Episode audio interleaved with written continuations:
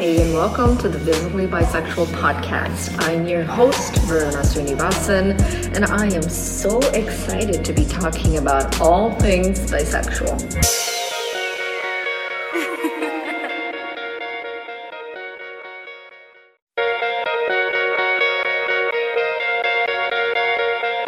Welcome to the Visibly Bisexual podcast. I'm your host, Varuna Srinivasan, and I am so excited to be talking about all things bisexual.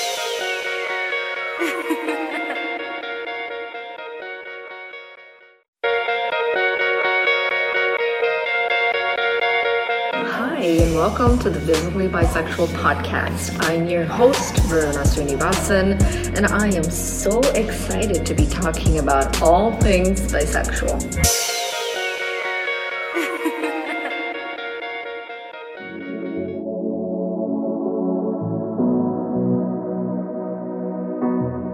Hello, and welcome to the Visibly Bisexual podcast. I'm your host, Varuna Srinivasan. I am an award winning sexual health advocate and writer. I have also been out and proud as a bisexual for the last two years. I know it feels like it's been much longer, only because it actually has. My coming out journey started much before that. That coming out period has been tumultuous and a bit of a roller coaster to say the least. Um, and if you follow me on Instagram, you know that I share a lot about this journey and I'm very passionate about spreading the right information about sex and gender, especially in South Asian communities. I think we can all benefit from learning a little bit more about sexuality and our own sexual identities. And I've noticed this, and you know, let me know if you have as well. There just isn't enough bi visibility out there in general, let alone in brown societies like India. And as someone who came out so late in life, I mean, I'm 31 and I was already married. And during this time, I would spend a lot of time invalidating and erasing my own identity like it wasn't real, like it didn't even exist. I mean, it's one thing for people in larger society to tell you that you don't exist, but to tell yourself. I mean, that's literally how deep bi erasure goes. Going through that coming out period was so difficult, mainly because I was having such a hard time convincing myself that I was actually bisexual. And I read all of your messages on Instagram. I know that a lot of you are have gone through this or are going through this or having such a hard time coming out to yourselves, right? Before you come out to everyone else, it's no one talks about that, the coming out to yourself bit. And that's really why I wanted to start this podcast was to talk about every single phase of my bisexuality. I mean, it's, and I mean that in coming out to myself, coming out to my husband, coming out to my family, coming out to everyone, you know, publicly, and really just dealing with the biphobia, the bi erasure, and the bi invisibility that constantly chases me around and seeks to erase me, right? Biphobia does that. It seeks to undermine the legitimacy of our bisexual identities. And this comes in many forms, and I've experienced a lot of this, right? It's the jokes, it's the stereotypes, it's the non inclusive language, it's a lot of the hate and the abuse that I face, right? And earlier on, this was something that I experienced as well, where I thought that I couldn't come out as bisexual because for some reason I would be dismissed as being too straight. Um, also, in part because I'm married to a cishet man and I'm in a very heterosexual passing relationship. I was even afraid to go to Pride because I thought that people would look at me and be like, she's an ally, or like, immediately erase my identity. And there was no way of telling people, unless I wore a t shirt that was like, I am bisexual, or I wore the bi flag around me, there was honestly no way to tell that I was bisexual. And this was very difficult for me, you know, in part because I often felt like I had to prove myself, I had to prove to the world that I was bisexual and it wasn't at that point it wasn't it was no longer a celebration it was no longer a part of my identity and that's really why I spend so much of time educating people because I really feel like education and creating community around these shared experiences can, can go such a long way. And honestly, I've looked at the stats and they are quite staggering. Like this Sochcast? Tune in for more with the Sochcast app from the Google Play Store. Did you know that while 40% of the LGBT community identify as bisexual, we studies have shown that we experience higher levels of depressive and anxiety symptoms than our lesbian and gay counterparts mainly because we report higher uncertainty around our identity and conceal our sexual orientation, which leads to poorer mental well being. And I know this because I've personally experienced it. I felt really anxious, depressed, sad that I really couldn't talk to anyone about this because I didn't think anyone would believe me. Why would anyone believe me when I didn't even believe myself?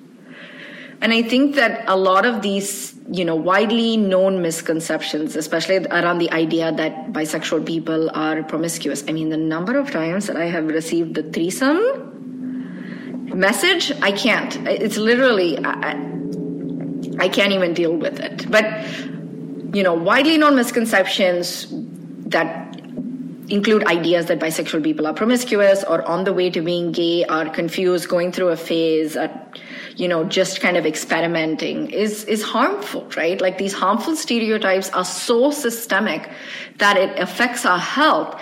And compared to 75% of lesbian and gay counterparts, only 19% of bisexual people are quote unquote out. It is much harder for us to come out. And I'm going to read out a couple of stats. So just want to give a small trigger warning um, because I will be talking about suicide. 45% of bisexual women have considered or attempted suicide, followed by 35% of bisexual men, 30% of lesbian women, and 25% of gay men, with much lower rates for heterosexual women and men. Additional stats also show that bisexual women are twice as likely to have an eating disorder, report the highest rates of alcohol use, heavy drinking, and alcohol related problems, and the highest rates of smoking of all orientation. It's also sad because it affects our employment as well. The San Francisco Human Rights Commission analyzed their data and found that bisexuals are more likely to live in poverty. I mean, this is why it is so important, right, for us to continue to talk about our experiences and our journey. And it isn't always easy. And for every conversation we have, or every time we try to come out, a little, it always feels that we're dealing with some amount of resistance. And it's resistance from all corners. And much of that resistance comes from ourselves. A lot of it comes from that internalized biphobia, that internalized bi erasure that we experience, where a lot of us are comfortable never coming out because then we don't have to really deal with the pain, the confusion, the resistance, the difficulty. And it's okay to go through all of these feelings many i've seen a lot of people talk about coming out like it's this big aha movement. They ask me how did you know you were bisexual? And i often tell them like i didn't. I had no idea. And it wasn't an overnight experience either where i just woke up one morning and was like hey i guess i'm bisexual today. It was a feeling that came and went I would go through a period of my life absolutely believing that my sexuality was growing and that I was more than being heterosexual. And there were some periods where I was like, I'm definitely heterosexual. And you will get to that crossroads where, quite honestly, being bisexual and everything about bisexual visibility is about coming to terms with that identity and being okay with that label and choosing that label for yourself. I often use the term visibly bisexual because that's what fits me and my journey. And that that is a term that I resonate with. And my sexuality is real and it continues to be such a source of joy for me. And it has taken me a really long time to come to this point in my life. It is a core part of my identity. Like this Sochcast? Tune in for more with the Sochcast app from the Google Play Store. And I truly believe that no one, no one should have to suffer in silence or erase themselves to fit in. I hope if you're listening to this podcast that you will find some solace in my words and you might even resonate with the term visibly bisexual.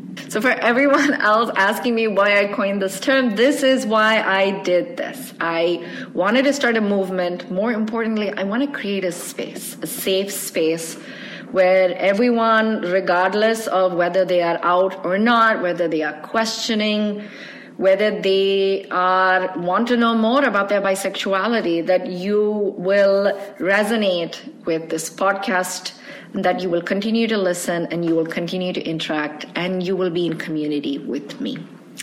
Together, we are visibly bisexual.